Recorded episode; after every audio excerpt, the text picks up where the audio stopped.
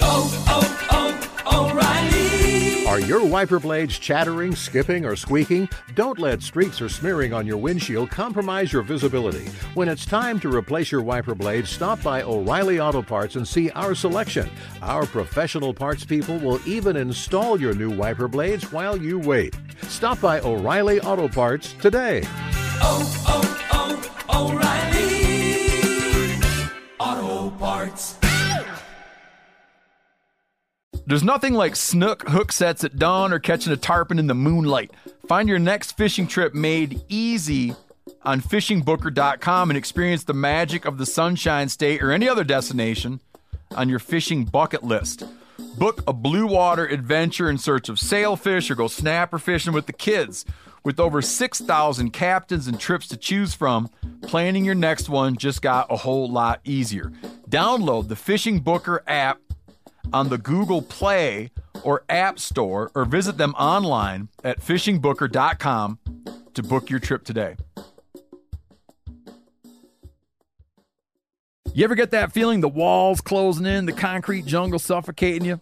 You crave some wide open spaces, the chance to connect with nature, maybe in a spot all your own. Well, head over to land.com. They've got ranches, forests, mountains, streams, you name it. Search by acreage. You can search by location. You can search by the kind of hunting and fishing you're dreaming of. Land.com. It is where the adventure begins. Hey, I'm Tyler. And I'm KC. And you're listening to the Element Podcast.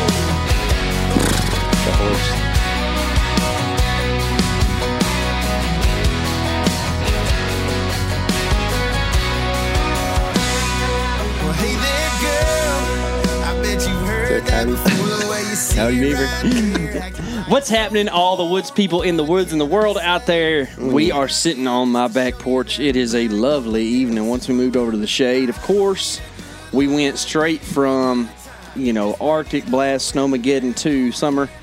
But uh, If you look down here in the coastal region, you're going to see a little bit more of the 80s this week. And let's move over here and look at this front coming off the Rockies. it definitely uh, made it mid 80s today. I think. Yeah, Um, it- I looked at it, it was 81 at like 5:30. it was so- 83 when I uh, got here. So Yeah. it on my truck. So I don't know how things that are dark in color make it in the woods. Like imagine Pigs. big black pig is just not having fun today. No. After a whole winter of just loving life, you know. Or turkeys. That's why they got no fat in July. Yeah, that's right. They're nasty. They are There's a black horse over there that's uh, I know is hot. Subject you know. to human- yes. Human uh, movements. Yes. It's so glad that we moved it to East Texas.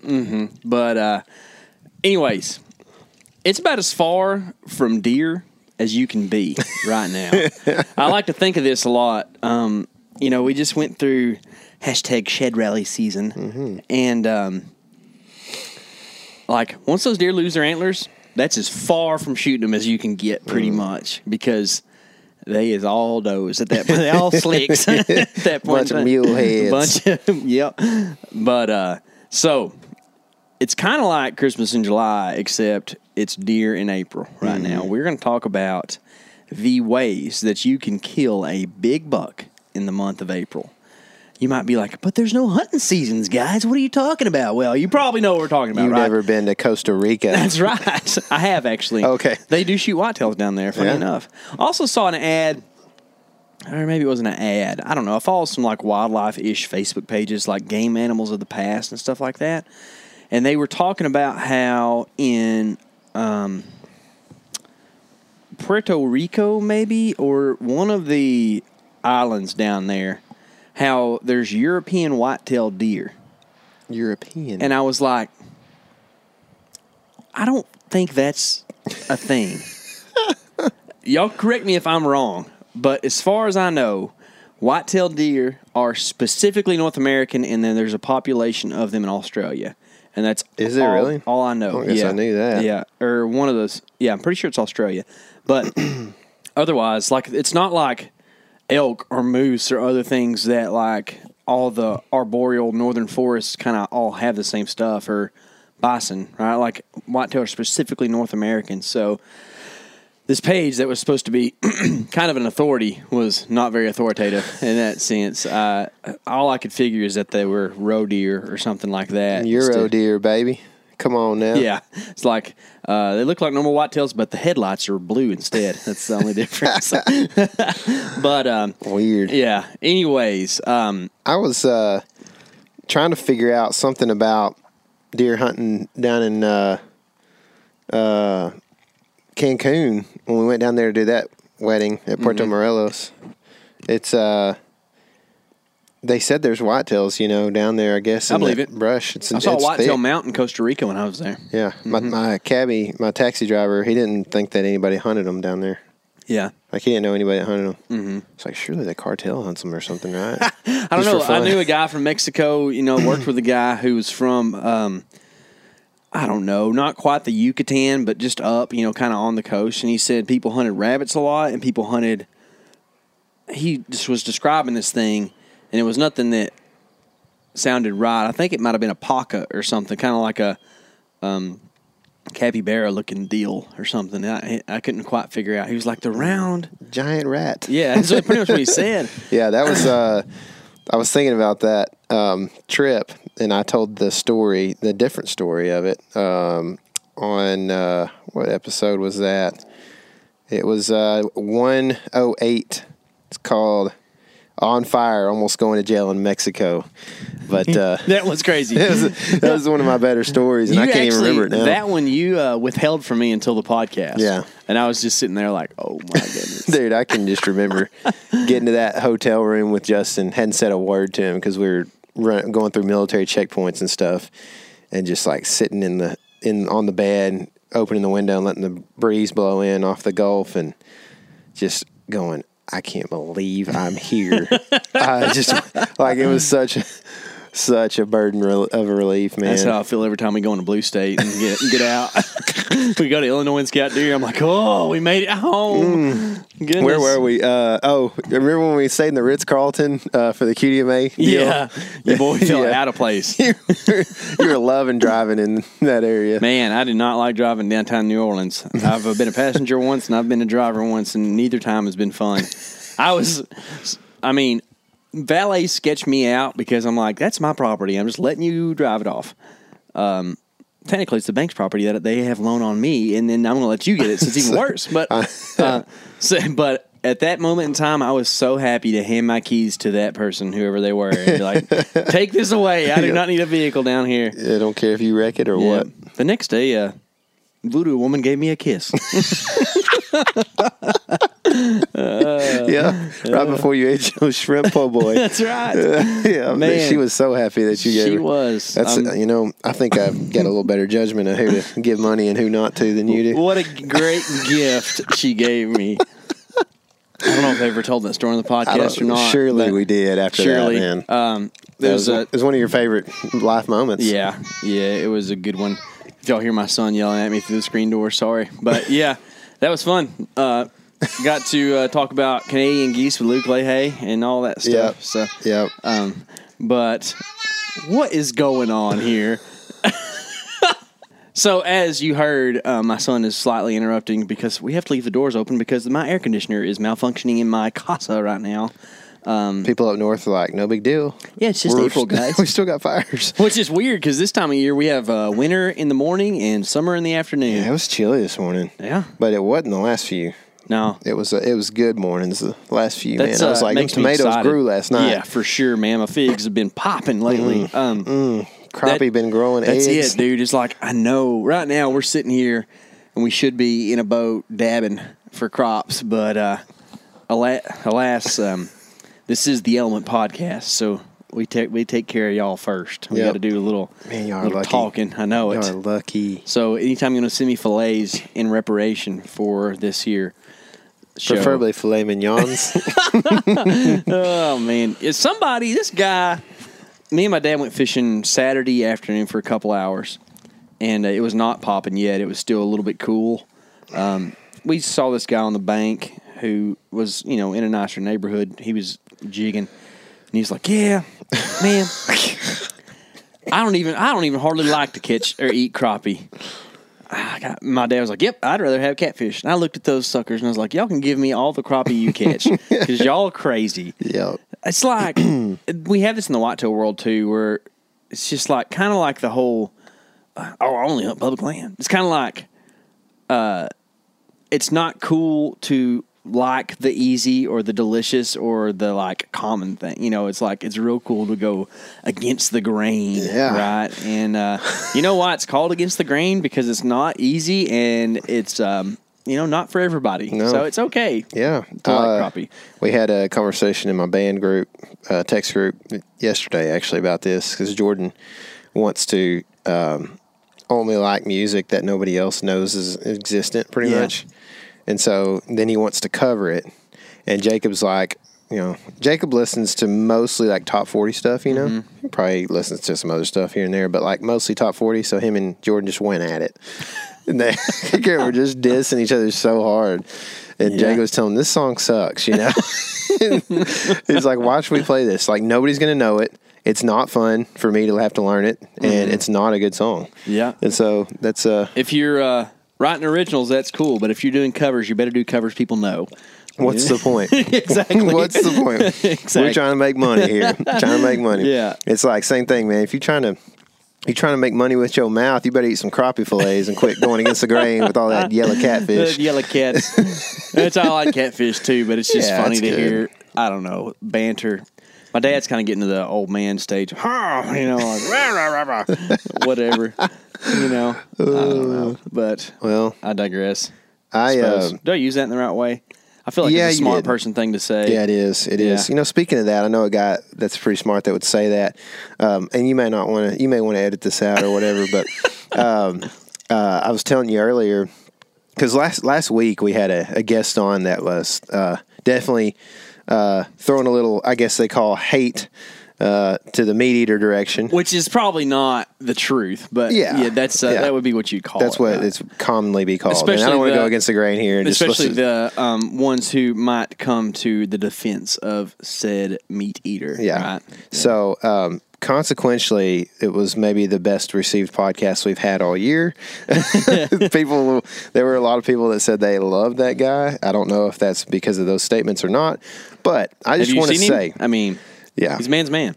he's a man's man. he is man, especially with his shirt off and sheeps, you know. That's right. Um, but he, uh, uh, I just wanted to to uh, say that I haven't listened to a Meat Eater podcast in probably at least four, or five, maybe six months. Um, I can't even think that I listened to one during deer season, and I listened to the first one that I haven't since whenever it was last today.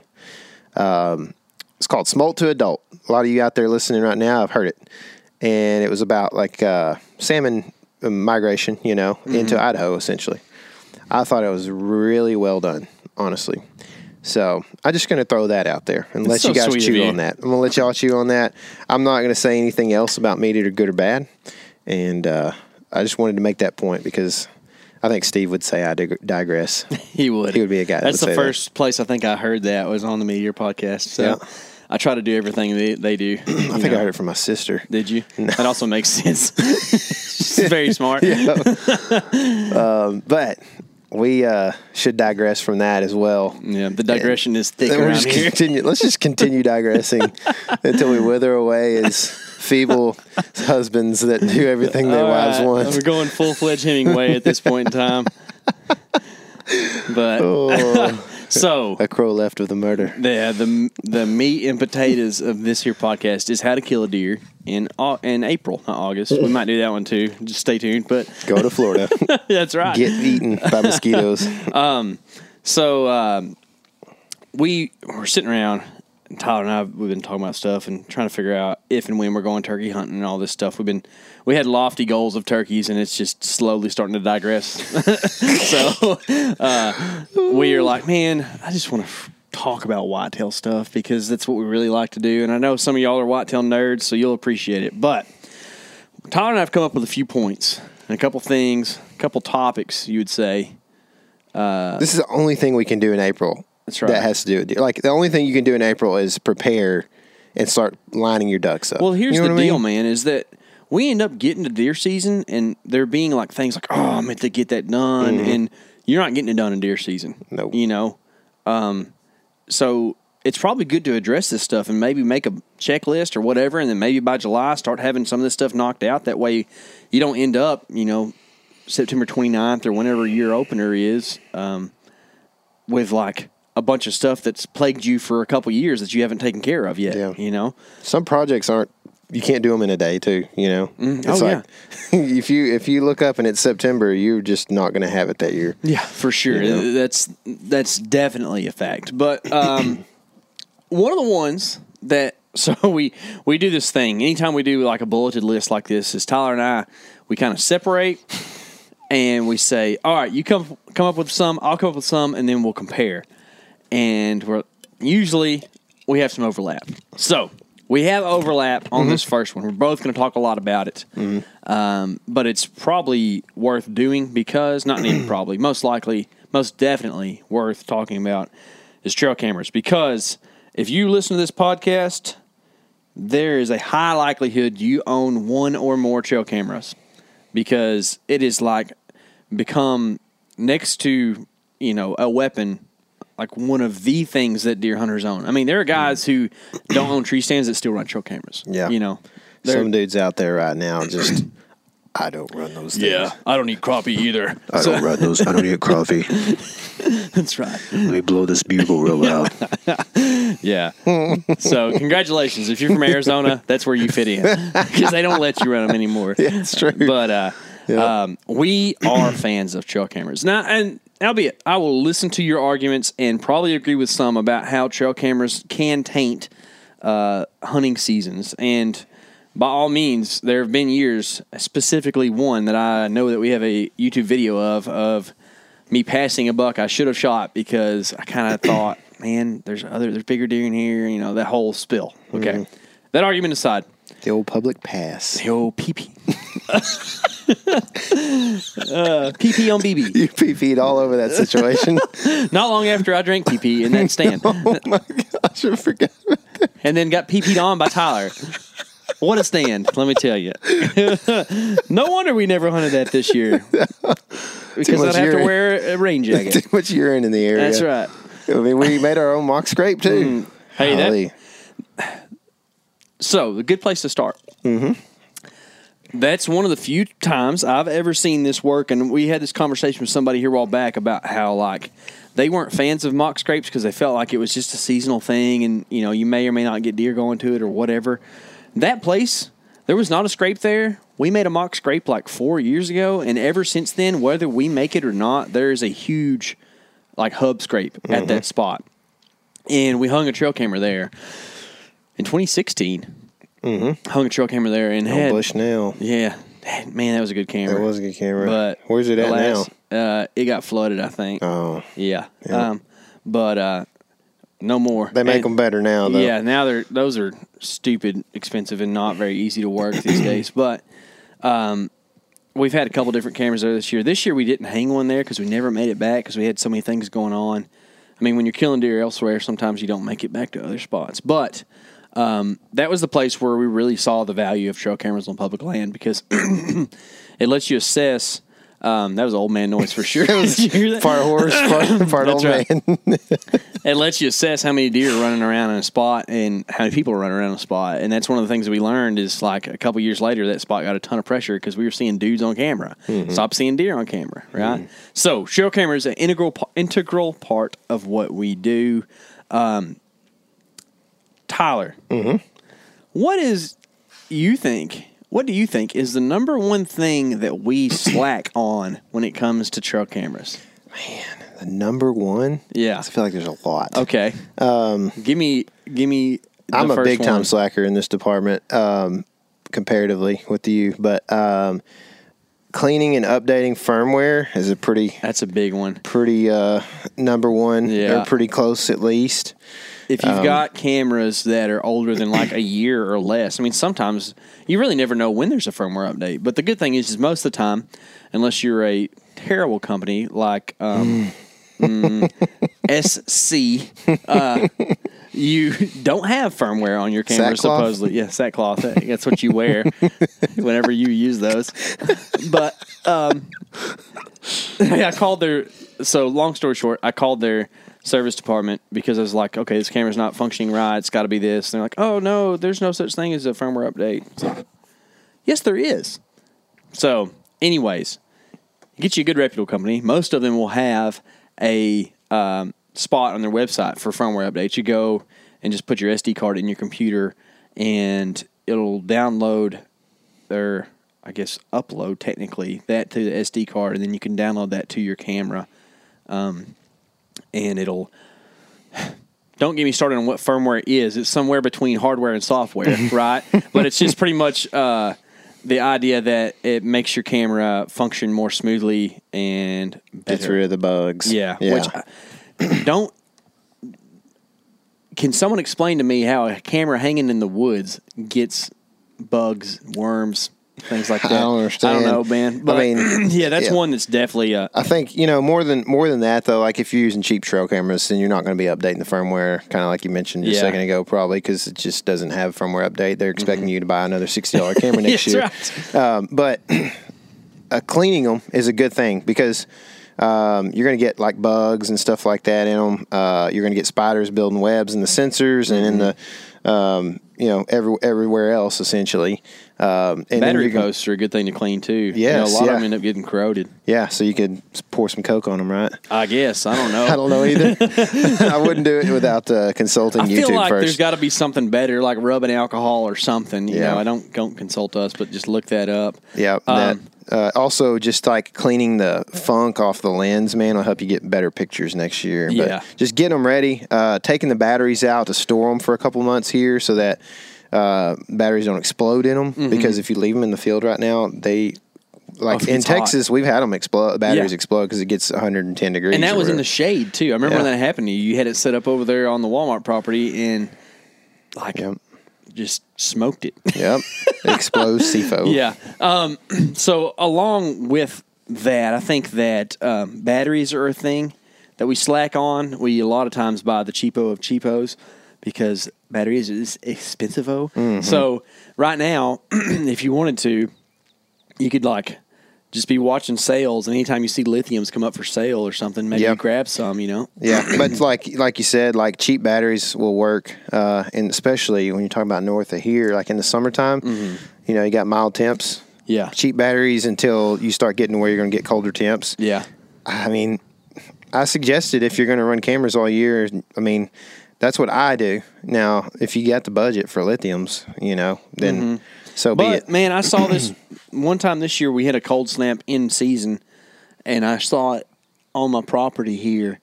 I put um, Rayovacs, which are not the worst, but they're not the best, you know. And uh, dude, they lasted like five days, and they only took like 250 pictures. Yeah. you know. And I well, know lithium. I guess maybe not cheap batteries, but cheaper than lithiums. You know what I mean? Like something. I mean, even a copper top is going to be che- cheaper than a lithium. You know? Yeah. So, um, and that's a good solid battery that'll work for you for a while. So. Yeah. So that's another thing is just kind of the battery maintenance stuff. So um, that's on all the cameras that you you have already. But if you're like us, you either got one stolen, one got ruined, or you just want to add a couple um, to your uh, to your um, regiment there. Um, it's probably a good time of year to maybe be looking for sales or looking for um, cameras to buy because before next hunting season, these brands or these retailers are going to start kind of doing some clearance stuff on some of these cameras because just like with everything in the hunting industry, there's new stuff every fall. So, um, About June, you'll start seeing some companies release new cameras and like a lot. Of, I think that's when essentially when June you can you can see the market basically when June happens Mm-hmm. is when people start getting when the the hardcore guys usually start getting pretty interested in deer hunting. Uh-huh. Now your kind of passive deer hunters are usually going to they're going to listen to this podcast about October 24th. You know what I mean? Yeah. But like some of the hardcore guys, you know, even the hardcore guys are taking a little break right now, crappie fishing, cat fishing, some of them. Sorry. And uh, and so like in June though, that's when you start seeing vel- velvet develop enough Yeah. Mm-hmm. that you can tell, oh, that's a going to be a good buck. You know? And I'll tell you this: uh, Moultrie actually sent us a couple uh, cameras to do an unboxing on. We have a A nine hundred and a A nine hundred I. So one of them's infrared, one of them's red flash. Uh, I looked it up, and that A900i right now you can find on sale for 63 bucks with it comes with a 16 gigabyte card and eight batteries. How do they do it? Dude, I don't know because that's not a that's not a terrible camera. And I know it's like they got to not- be making like ten cents on them things. I know it's not as like cheap as some of the ones that you might find, but you know, you start trying to buy batteries and SD card, like especially here's a little tip, guys. If you have to buy SD cards, don't buy them right next to the trail cameras. Go over to the cameras. Yes. at, at Walmart because they're Or way Amazon. cheaper. Yeah, or Amazon. Yeah, Yeah, you yeah, can get better cameras for that. But that I, I don't know. Um, we're gonna do an unboxing video of those two, and probably run a little comparison with some of the other cheaper trail cameras we have.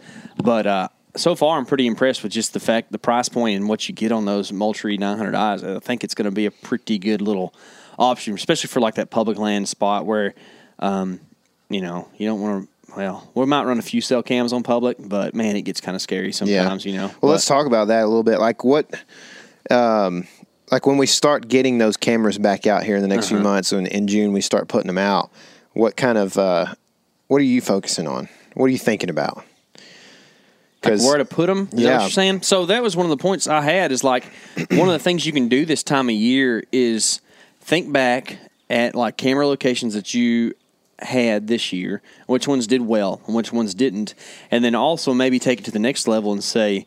I got pictures of deer, but did that actually help me kill animals at that location, or was I just getting inventory? Because the PP hole we, we hunted, Yeah. we had some summer intel there that didn't work for us, Oh, right? not worth a hoot. Yeah. Yeah, So that's it's the thing, man. 2017. Is that honestly, outside of um, you know maybe having we talk about this all the time, but the dilemma of summertime trail cameras in Texas is that you're not going to see those deer there in the fall. So and I, I feel like that's a thing in a lot of places too. Yeah. Not just Texas, but I mean, I mean, we definitely saw it. Mm-hmm. Like we, we were so confident going Oh, into that. October. I mean, we had multiple deer in daylight, multiple times Mm-hmm. in that area, in a place that was like we could access fairly well. We felt like kill these deer. We knew what they were kind of doing, and they just disappeared once the velvet came off. we did you know? stupid all day sit there. Yeah. Yeah. We've talked about it a few times. You know, I think I think for me, like looking at, you know, if I was to go back, like you said, and think about what has worked for me in the past,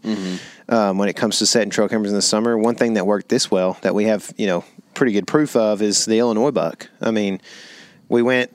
It was June, I think, when we went out there, and you found a hub scrape that was a you know a year round community hub scrape that you could see. You know, and this is one of those deals in June. If you can still see the scrape, it's probably good scrape. You know what I mean? Like yeah. in the fall, it was a probably good. the size of a Volkswagen. Yeah, this it got hit. You know what I mean? um, if it's still a, a dirt spot there, so Which I do believe that there's still a camera there.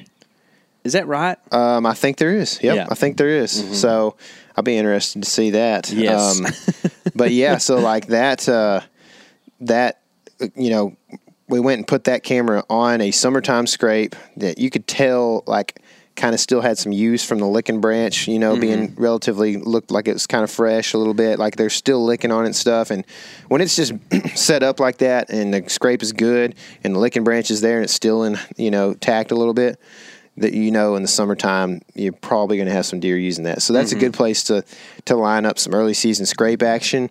Another thing that I I think of is um, if you know it's, as far as I know we're getting ahead of April here, but essentially this is same same vein of conversation. Like um, finding areas of heavy doe concentration, I think. Um, is kind of a key way to find and kill bucks in the rut. So those doe like finding bucks, like we said, we found a bunch of bucks here in Texas that summer in 2017. They all moved off because their testosterone changes and blah blah blah, you know. But they go to their fall range. The does are a little less apt to do that, especially family groups. So if you can find like, you know, a family group, three or four does um, hanging out together, and you know, a couple of family groups, and know that that's like a high concentration of does, that's going to bode well for you. I think in the rut, um, and it's going to be a place that you can kind of rely on, as opposed to like, well, I had bucks here in the summer, now I don't know what to do because you know it's September 29th, and we got got the hunt, uh, you know, got the season opening up soon, and this buck is nowhere to be found. So yeah, just getting into getting into does and trying to locate uh, big groups of does, I think would be good too. What? So, what are you? I'm guessing you're thinking about like getting on a map you know, like onX or whatever, and thinking about places to put a camera. Right? I mean, I think like, yeah, yeah, exactly. So, but I mean, also, you know, when June comes, like, what are you looking for? You know, what are you looking for when you get on Mm-hmm. the ground? And I think what you want to do as far as map scouting right now goes is, you know, if it looks like on the map, if it looks like a good place to kill a deer and you don't have to see it with your with your boots and your eyes, then uh, you you know it's probably got does. In other words, you know it may may not have a big buck, but it's probably got does around. So mm-hmm. it, you know, in other words, it's maybe a food source that comes you know has a creek system that leads in between these two ag fields or something. You know, Yeah. and you're like, oh, right there, you know, on that transition is where they're going to come out of the field. Well, you can go put a in June put a camera there, and you may find that's where they're entering the field and you might be able to track that back to a place where they're either staging before they go into the field um, or even further back into some bedding stuff you know but Mm-hmm. Yeah. just i mean it's hard to go pattern a big old buck in the summer and expect that you're going to be able to kill them in october or november Yeah, at least in a like big habitat scenario. You know, maybe some places that you're hunting uh, ag fields with Small you wood know, lots yeah, and wood lots stuff, and stuff. yeah. Maybe it's a little bit different, but yeah, I think that uh, there's a good chance your time spent elsewhere is a good idea. So Yeah. that's I trail cameras. Do well I, and i've got a couple more things on you know trail as far as trail cameras oh go my just- goodness, you're such a, a Poindexter. I'm, just- I'm so uh, appointing. Um, so you know, another thing to do right now. We got off on talking about what to do in June and stuff, Yeah. but like right now is take uh, take those cards and format them. We're yeah. gonna do a video over this because one of members of our own team. one of our own does not know that this is a thing, and he hung a trail camera well, I erased them. that he erased the Them pictures chips. for. He probably selected all Listen. and then put them in the trash. Chips are for salsa. Okay. He ain't listening. No, he ain't. um, so anyway, you want to format those cards, um, and then Talk about know- that just a second. Let's Yeah. do run through. I mean, a lot of y'all probably have Macs. Um, I don't really know how to do it on a, a Windows or something else, but Mm. either way, you go to um, like you go to what disk utility on a Mac, right? Yeah. and you go to disk utility, and then you go to erase. click the card. Yeah, it, it'll show you the card. Don't click your Don't hard drive. Don't click your Mac Yeah. hard drive Yes. or whatever. it No, is. don't do that. But you go to erase and then you format it to a specific format. I think MS DOS FAT Yeah, 32 is the right. Mm-hmm. one that always usually works well. There's a couple formats you can do, but that's how you truly do format an SD card. Yeah, and so or you can do it on like a mirrorless or DSLR platform. Yeah, you can do it on a lot of times. You can do it on you know your camera. Yeah. You can do it on your trail camera, which is, I suggest doing. If your trail camera has the format option, on the- just yeah. Mm-hmm. do it on the on the camera that you're going to have that card in. So, but before you do that, that formatting the card is an erase. It's a complete erase of all data, almost all data on there. So all your pictures will be gone. So I would say if you want any of those pictures, organize them, put them in folders, and then do some annual uh, weather pattern, you know, past weather pattern looking. Let's say this and- right quick too. Though. Yeah, yeah. Buy you a hard drive, an external Yeah. hard drive, because it'll slow down your computer. I mean, you can buy what like a one terabyte for like sixty bucks now, and mm. that'll for an average guy that's going to last you most of your lifetime. Oh, it'll last you a long time. yeah, as long as you're not running So, video. So Yeah, yeah, And even if you're running video, you'll still have ton. You'll have years of Yeah. you know, ability with that. And so yeah, you could buy that. Uh, put all your cards, you know, all your info on there as far as your uh, pictures and videos go and stuff.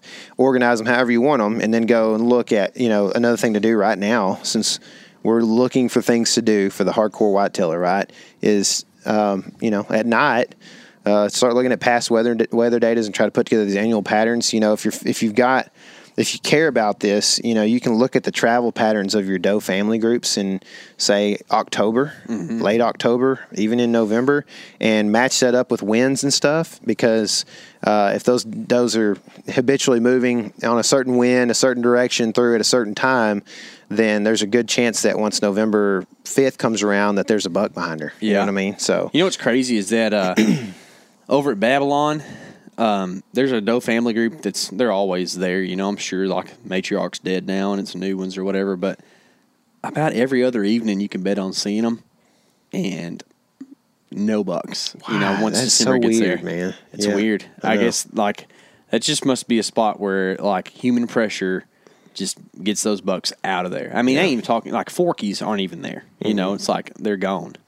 Yeah, it's it is weird, man. Yeah. Mm-hmm. You know, and there's a lot to eat in there in the summer too. So I see why they summer range there. You know, but or they have in the past. I guess we hadn't. Like the the next year we ran them, we didn't see as much. We've been burned too much summer. by the whole summer thing. Yeah, we did- Between we did a getting lot cameras less. stolen. Yeah. Because 2017, that was the year we went all out, Yep. and then like five cameras got stolen from one place, and you locked your keys in the truck all the Oh same man! day. oh, I'm glad I don't have that truck anymore.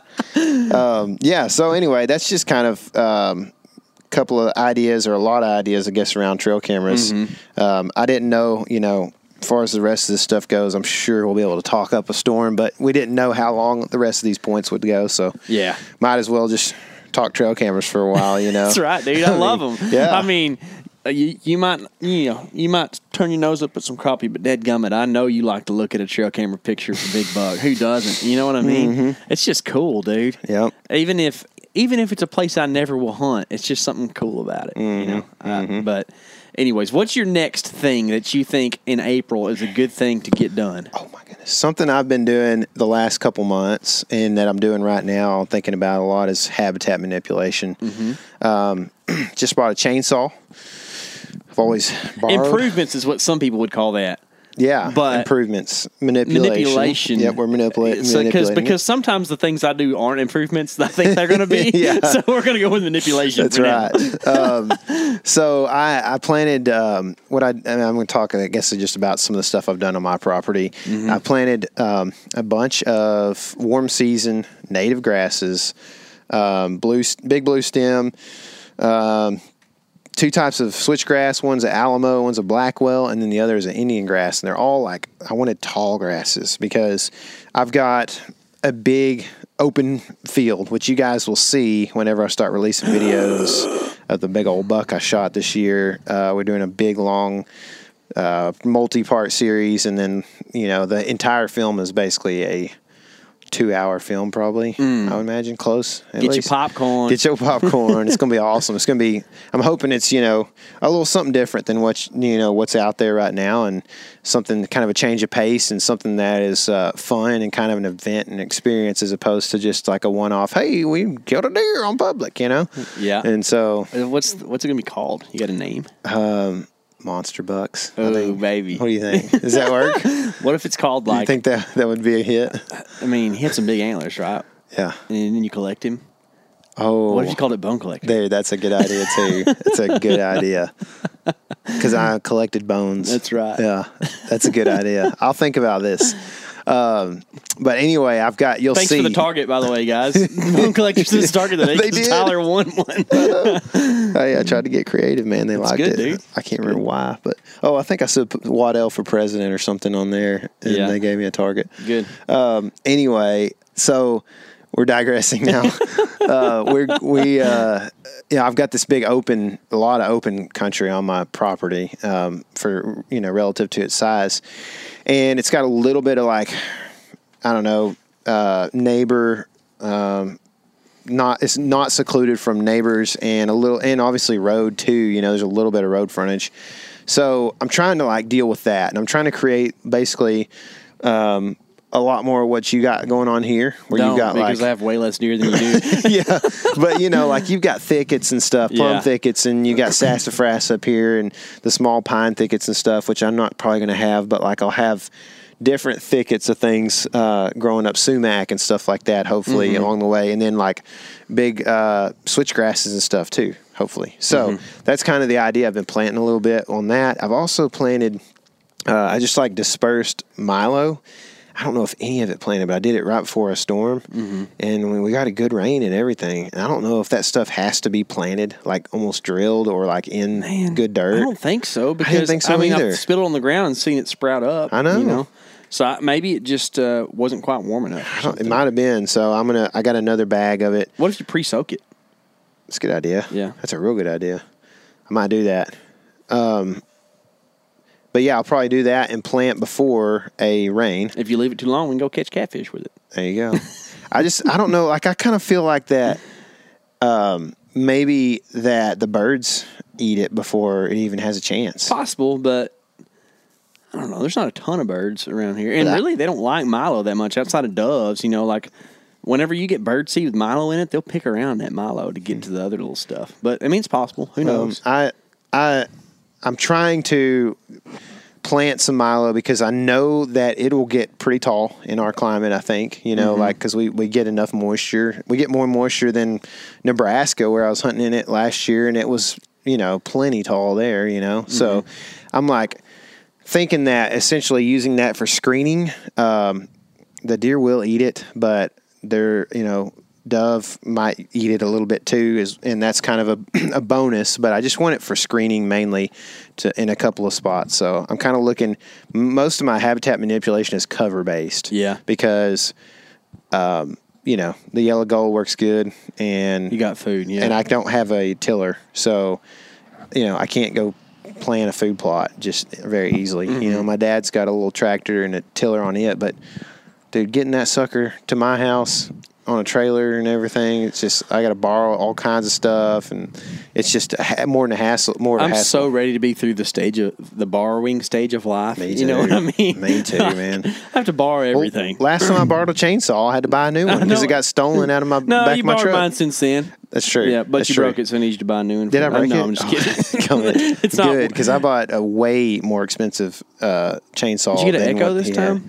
No, I bought it for Oh, for bow. For bow. Yeah. Oh, that's right. What Got did you get? What do you got now? Didn't you get one? Um, I got a Poulan.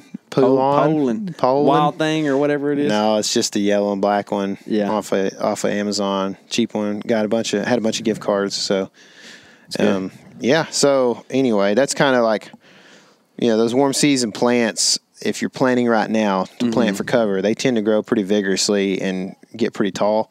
They make good cover for the yeah. fall. I think that one of the things along with that um, that I'll be looking at is maybe a couple of more permanent stands on my property Mm-hmm. because I did hanging hunts a little bit over here, um, which is real lame because it's kind of like, man, what's the use of doing all that work when you have your own property? Mm-hmm. Um, I might even build some wooden stands, you know, like some ladder stands or something. Well, I don't know. Metal's more cheap than wood right now. Yeah, no Wood's kidding. ridiculous. Uh, but that's kind of my take on stuff. Like, I think that my habitat manipulation is going to be build a gold nugget pen like you did, Mm-hmm. um, because it seemed like to me that that worked like so well. Mm-hmm. You know, the fact that you had corn ready there that hogs could not get to, you know, hundreds of pounds of it seemed to make a difference for Yeah. you. And I need to, because I just ran a feeder and I had deer visiting the feeder from time to time, but it ain't the same. Yeah, know? I think yeah. that's going to be my big thing. I mean, that's that. It definitely seemed to work, man. And like, you know, I made it big for to give the deer a feeling of comfort once they mm-hmm. got in there, because you know, at some point those deer are in pen. You know, in a. I mean, they're all Yeah. like the the fences around properties and stuff are a pen, but it's big enough that they don't notice that, right? Mm-hmm. If you make it tiny, a deer maybe, especially like I was thinking, especially like a mature buck, right? But like, I was noticing that those bucks would walk in and just jump in and just own the place. Mm-hmm. And sometimes it was really the does that got all wigged out about getting in that that thing. You know what I mm-hmm. mean? They would they would once they finally jumped in. Like they wouldn't even stay long sometimes. Creeps. They are creeps, dude. East Texas jackrabbit creeps. They are, dude. They're just- gummit. mm, but- 110 pounds of just creep Dude, crazy. on springs. That's right. I'm telling you, dude. If you hadn't watched, uh, we we shot a couple of does back in 16 and 17, I think. Uh, East Texas does, and we put some videos out. If you want to scroll way back on on YouTube and watch those, there's one of them. Was it the one that it was the one I shot? Yes. that you videoed So slow we have motion. a 16, 17, and 18. Okay. Yeah, I shot the one at 18. Yeah. You shot 17 and 16. And 17, we shot in slow motion. That deer made a 360 around Dude, us. it was nuts when she took off, like jumping, dude. Just crazy, like Yeah. how quick they are, and it was it was really cool footage. But it's worth going back and watching if you want to scroll way back on YouTube and check it out. Um, Yeah. but yeah, they're they're weird. You know, as far as uh, another thing you and I did the other day on the habitat manipulation thing is you went and got a bunch of scions, monkey man style, out of the persimmon tree. Tyler has the persimmon of all persimmons. You probably heard us talk about a couple episodes back with Dudley Phelps. Oh, dud to Uh, thing holds persimmons well in November, which that tree's worth spreading around for sure. Yeah. I've got a couple around. It's almost time. is it? Yeah, like I've got some small leaves on the one up here at the front. So, like within a week, we're gonna be grafting persimmons, and it's gonna be cool. Sweet. Yeah, Well, that's one that you want to be careful too about what you. I mean, you can always cut down if it's not advantageous to your uh, hunting strategy, but you uh, you don't want it to be producing something that's messing you off your yellow gold pattern or something like Yeah. that too. So I, at this point, though, like I'm just like get as much food on the property as possible. Yeah, you yeah. know, because Get as many deer moving a around lot on of it. people around here have got feeders, especially. So if you can give them something else that they're not used to, or like you know, that pile of corn is a lot different than the you know spinner throwing it out too. Yeah, So all yeah. that's going to make a big difference. You um, you mentioned about getting stands, um, more permanent stands here. Kind of brings me to my my last point. If you're ready to move on, yeah, sure. Um, you know the my my last point that I had on how to kill deer in April is think about this question: Why didn't you kill your target buck last year, or why didn't you kill a buck last year? What kept you from killing a buck when you had had him in range and you couldn't get it done? Think about the things. And was it a piece of gear? Was it a piece of expertise or experience? What was it? You know, and if it's a piece of gear, um, I think like for me, like uh, for you, you know, say maybe it was a, a big pen with a bunch of corn mm-hmm. constantly running, you Yeah. know, and you didn't have the budget to buy the corn or the pen or whatever. Mm-hmm. Um, you know, kind of think, f- figure out the budget, what that's going to cost you to do, or or if it's a saddle. So you you you felt like, man, if I'd had a saddle and was just more mobile last year, or could have gotten to this small tree, man, I probably would have killed him because he went right past, past that sucker, and I was seventy five yards away. Whatever.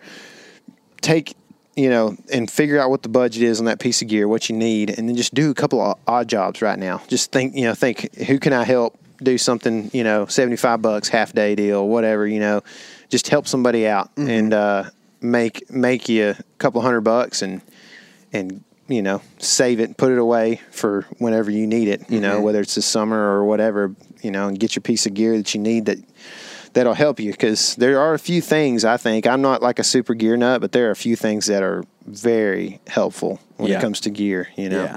and corn obviously is one Obviously. of those you know Just kill my one of my first mosquitoes. of the yeah they're all over me right What's now Mm-hmm. going on, man? Golly.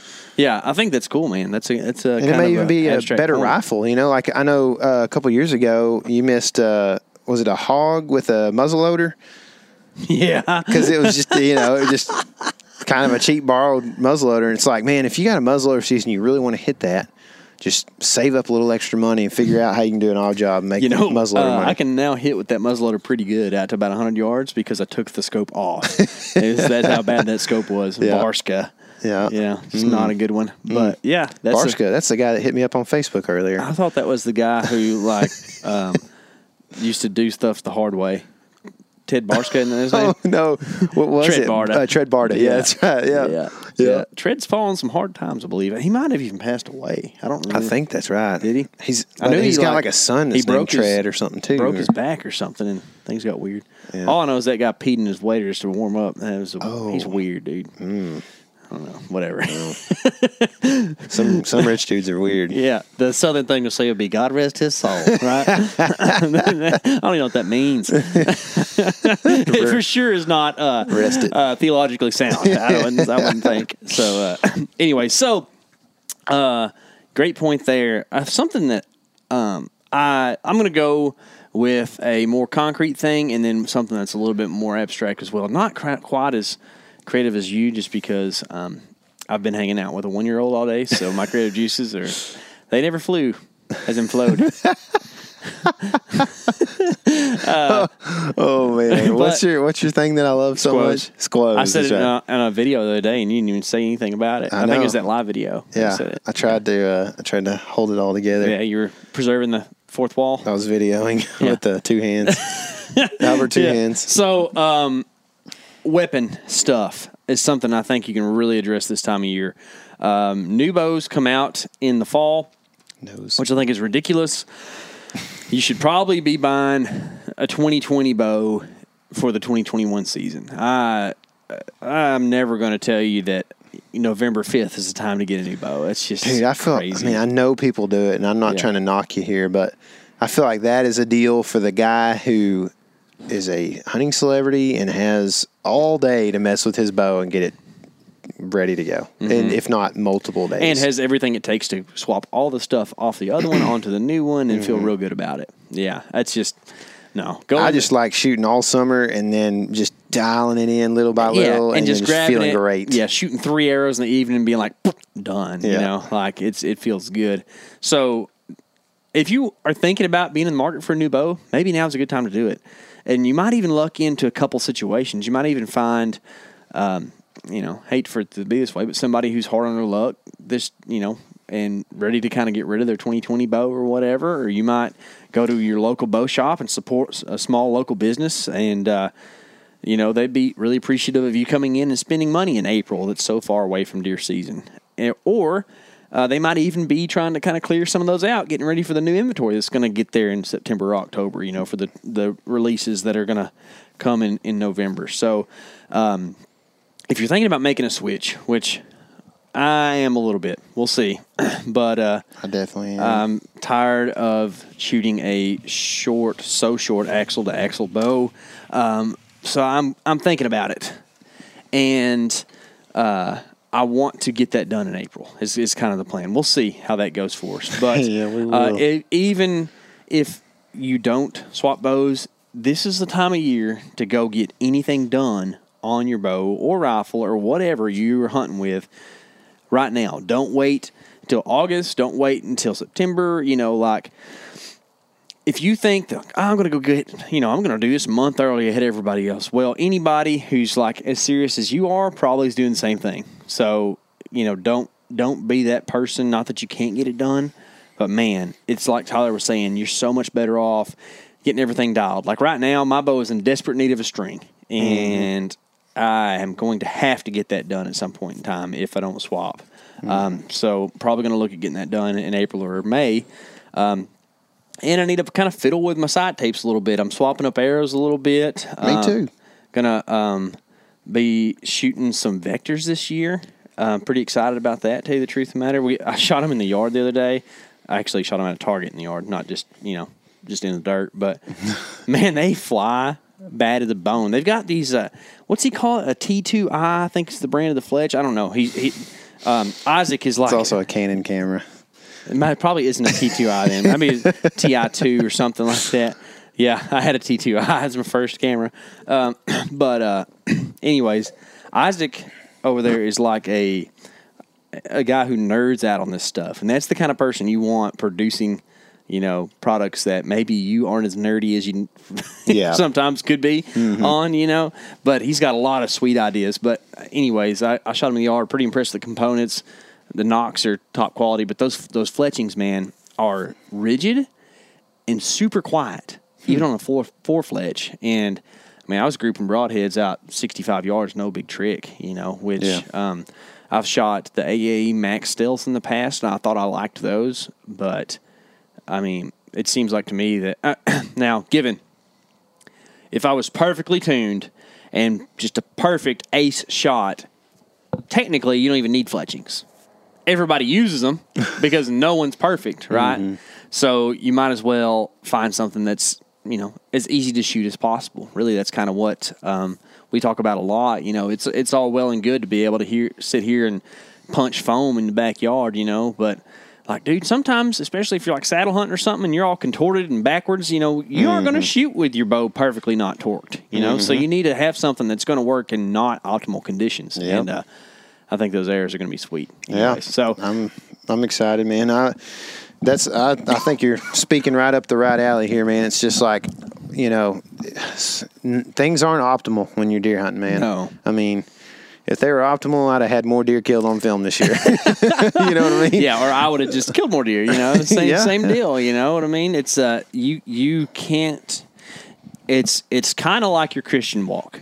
You need to understand that you will never be perfect, Hmm. but that is not by any means a reason to not try to be the best version of yourself that is Right. possible as a human. Right, That's, and it's um, the same way with archery equipment. Yeah, and it's like same deal. Like you, you, uh, you may or may not know certain things, and so you want to surround yourself with people that can help you out with that. Like you said, you may not be the nerd that you need to be sometimes. And Yeah. So, like that's me for sure. You know, like I don't quite have the passion to learn about everything about the bow setup and the archery aspect, but I want it to work, and I Mm-hmm. Want I, I I'm I'm, tr- I'm game to try to be better at it. Mm-hmm. I just you know, but I need somebody who's going to help me and not just say, "Dude, just figure it out," or "Dude, Yeah. just you know." You just got to do this, and it. And I'm like, I'm doing this, and it's not working. You know, so yeah. I'm halfway between you and Isaac. I can uh, kind of do it, but you're like Jesus. You're the mediator. yeah, I'm, I'm the interceder. Wow. Thanks, Tyler. That's scary. uh, yeah, but uh, yeah, if y'all haven't, go check out Vector. Check out the airs and stuff they have. It's pretty cool. Yeah. But um, so I'm going to be tinkering around, around with that stuff. Of course, you know the thing everybody does. You know broadheads or whatever. I'm going to stick with the same side. One of the things that I said I was going to do last year and didn't. And this is this is what we're talking about, right? Quivers. I have the Mathews quiver on my bow, and I despise it. Um, it- first of all, it's not quite big enough for most wider fixed blade broadheads, so you have to turn them a little bit sideways to get them in there, and sometimes they get stuck. Uh, when you shoot with the quiver on, which I like to do, um, the it has two points of contact, which is one is where get out of here, would be. Uh, they won't hurt you. Uh, Hey, just- I know they sketch you though. don't It they? sound like a helicopter coming over. right but uh, That's uh, never mind.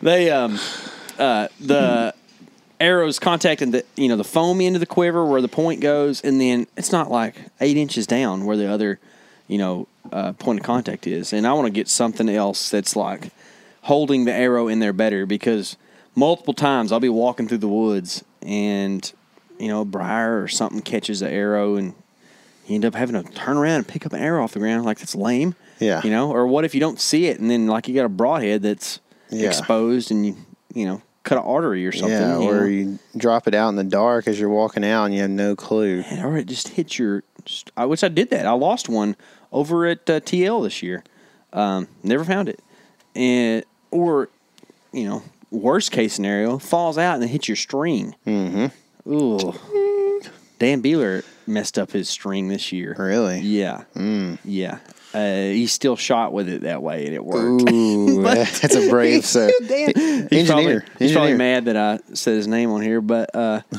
he. Uh, We can edit it out. that's right. We. Uh, I'm going to leave it just for him. Just But make it a deer grunt or something. beep, beep, Um. He.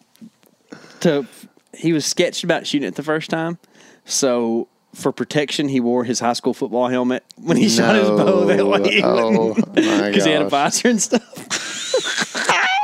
He is a visor kind of guy. he isn't dude. You know, Prima donna. Good looking. Good looking when you got a face like his, dude, you got to protect That's it. right, man. Good looking feller. You got a face like mine, you grow a beard. Um, so yeah, that's uh, that's kind of my thing is is the weapon stuff and the gear related to the weapon. It's a great time of year for that, and quite honestly, like it's a great time of year to just get out in the yard and shoot. You know, um, as long as your kid's not between you and target, Yeah. it's a good time. Good weather. Yeah. Good weather for gardening. Good weather for fishing. Good weather for thinking about deer, man. That's it, man. So the last thing that I have that's going to help me kill a deer in April is I'm going to work on getting in and out of the woods.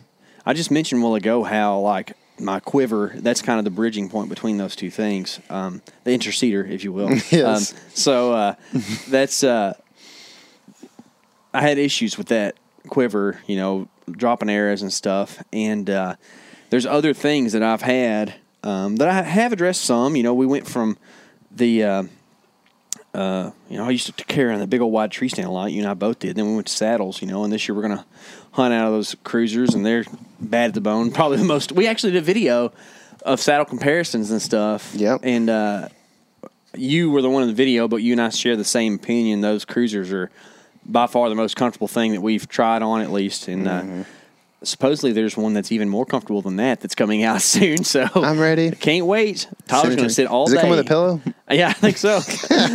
sit all day, sit in a CRUZR saddle. That's what you have to do this year. You ready? Mm, not happening. Sorry, Chad. Ain't happening. Yeah. Well, either way, I, I sat all all day in saddle last year. It wasn't too bad. I had to get down use bathroom, but uh, I yeah. eat Pop Tarts by 8 a.m.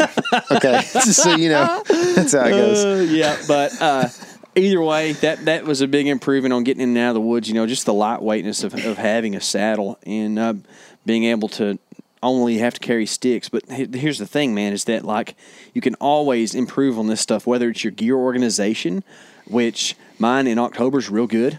mine in December is not. You know, it's like where's that clip? Uh, you know. Uh, Oh, it was the stupid little bow hanger thing. I would always lose. I put it in a different pocket each time. But I used to lose yours in a tree every time. No, I remember going to the woods. It was twenty feet up in a willow tree, and I could not get to it. it might still be there. I don't Probably. know. I don't know where that I, thing is. I went back and got it. I had Did to you? set a whole new set of steps just to get up there. So that's the thing is that um, there's kind of two different approaches to this, and both of them can be something you address. It's not like one side of the aisle or the other. Um, there is the idea of making things more compact, and there's the idea of making things lighter.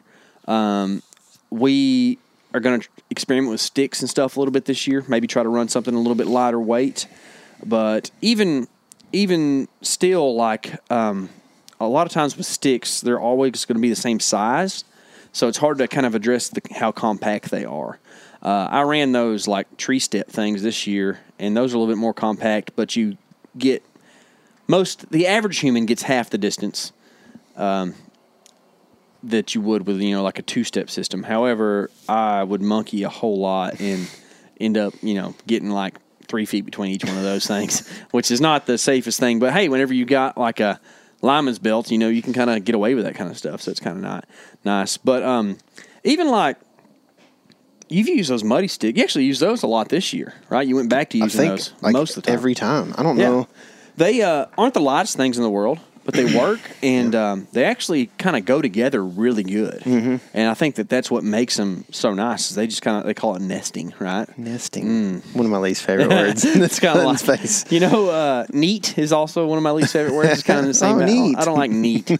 um, but yeah, they kind of nest together and, and work really good. So I think that this is the time of year you can be doing that stuff. We're actually going to have somebody on the podcast to talk about this stuff specifically pretty soon, because like on my tree steps, I had um, those cam buckles, and that's how you put them around the tree and tighten them down the tree. And it's kind of heavy, kind of clanky, and uh, just not the best system, you know. And this is the time of year where like you could really, you know, spend sixty bucks on AmSteel or something like that, and be able to uh, make your setup a lot quieter and more efficient, really, to get in the tree. Um, this is the time of year you can probably think about your boots and socks. Think about um, if that system worked for you, if you need to address things on that. Like, um, I've pretty much gone to being an all rubber boot guy outside of the hottest of hot days. Uh, we have the AeroHead Sports or something like Yeah, that. Yeah, I think that's what they are. Dude, they're, They're bad nice. bone. Yeah, are. LaCrosse. Hunter is glad to have some. Yeah, he took a picture in his uh, He's been a, he's been a blister man. Yeah, they uh, it's like a neoprene boot with just a rubber bottom, and man, those things are nice. Now I don't wear them like in the thicket of thick stuff. I usually go back to my regular rubber boots. Mm-hmm. But uh, you know, outside of like, uh, I mean, gosh, you can do a two mile walk in those things and not even think about it. Yeah. You know, all of our uh, all of our winners at the hog hunt got their boots this week too. I saw. Oh, good. Um, so they're pretty excited about them. Yeah. They got to choose a a Danner or a LaCrosse boot. So big thanks to those companies for kind of sponsoring that event in a way and giving us a uh, bunch of boots to give out to people. Mm-hmm. I mean, people were getting like some expensive boots, like full out snake boot, It's like when, eighteen uh, inch. You know, it's like we went to TRCP event and Costa gave us free glasses. It's like, mm, what's the most expensive pair of glasses yeah, on the website? it doesn't matter what we need. It's like get the most expensive one. You know? That's right, man. That's Yeah. right. Well, because you know they all cost eighteen dollars from China anyway, so that's going to hurt, you know. But Yeah. uh, I think that's something you can look at. Definitely need to, um, if you haven't, you need to explore the concept of bringing an extra pair of socks with you to the tree stand and seeing, you know, how that fits into your system. Because when your feet get sweaty, it ain't no good. Uh, it's a good time of year to address things that tangle. We talked about that a while ago, but Tingle. tingle tangles. Oh, tangle. Okay, gotcha. Yeah, yeah. Tingly happens in late late December when it's real cold. but um, I wore that sick pack all year, um, and you wore it a ton too. And there's like one drawback. That's the drawstring on that thing that always tangled up on briars, man. So uh, I'm gonna have to do something different about that. Chris and I actually talked on the phone about it or whatever, and he was just like, "Yeah, just tuck it in." I was like, "Man, that doesn't always work." I'm not a tucker. Not yeah. No, I never was very good at that. But Me neither. Uh, I um, don't understand. how it's supposed to work. but um, that's uh, that's one of the things I'm going to try to address. Maybe uh, a system for carrying my bow a little bit better on some of the long hikes. You know, like in Kansas, I walked a mile to get back where I was going, and uh, Killed a giant. killed a big old deer. But uh, man, quite honestly, when you're like carrying your bow around, Especially your bow. It's, it's a lot heavier than mine. yeah, I got Got some, junk on it. Got some stuff on it. Yeah, who knows if I need all that? But um, Might. I uh, the more you carry your bow around, like down in your hand, I feel like the more opportunity there is for things to get messed up and knocked around and broken or strings caught on barbed wire or whatever. You know what I mean? Mm-hmm. So uh, maybe kind of look at a different way of being able to strap a bow to the what? I was walking in in Iowa in 2019 and uh, had my bow by the string, you know, I was walking with it by the string.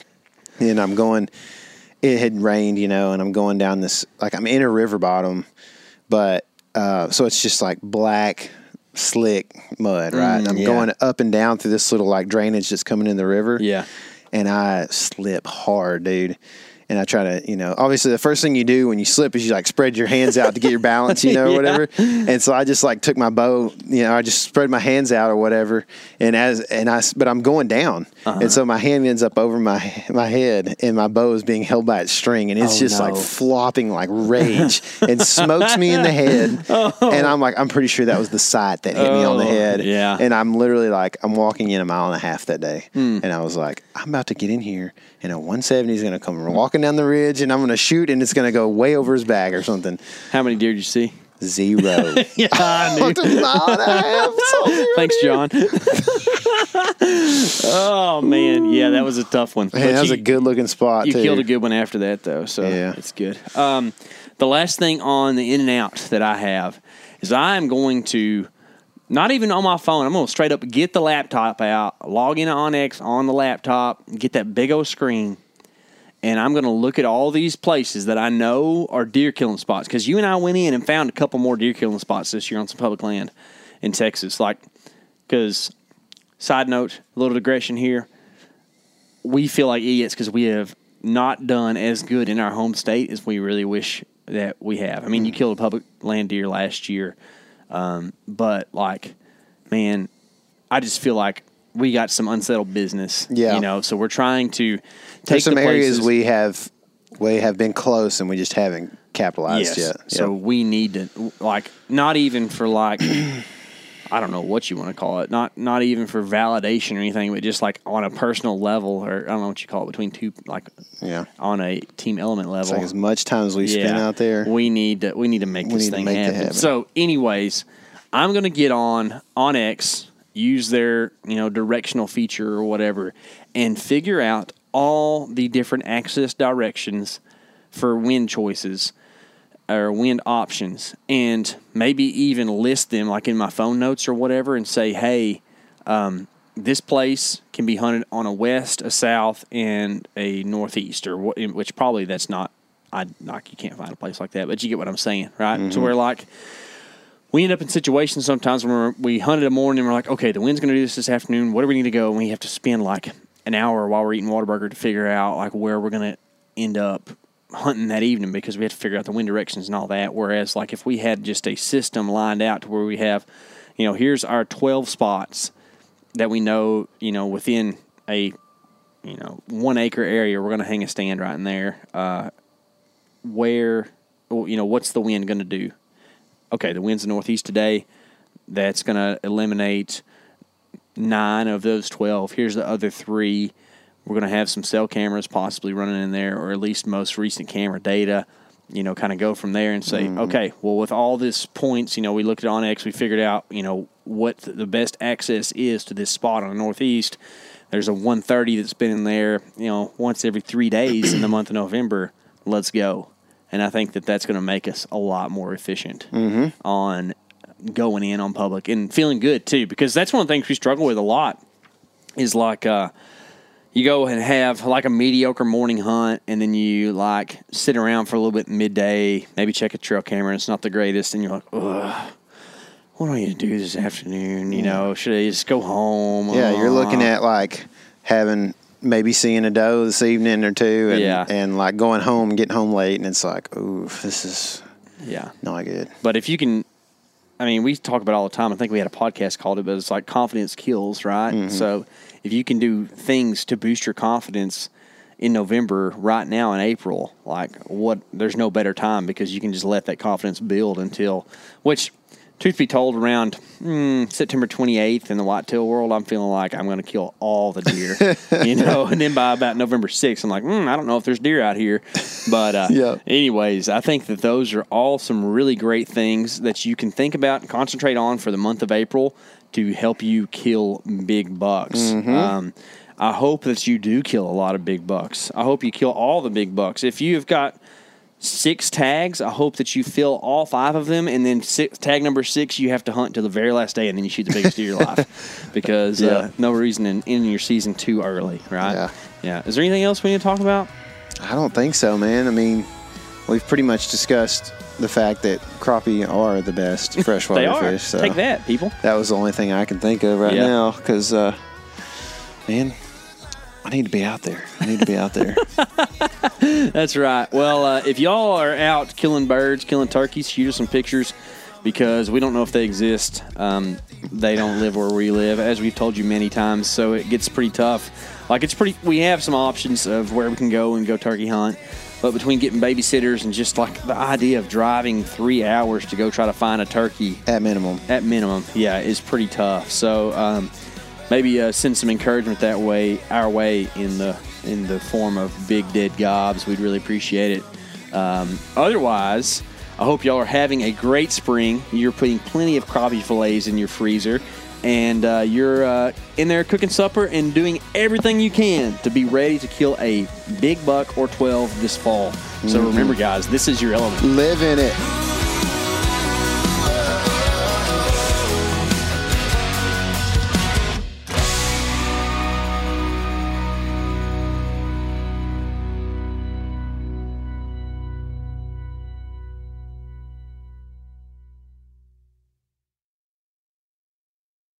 You ever get that feeling the walls closing in, the concrete jungle suffocating you?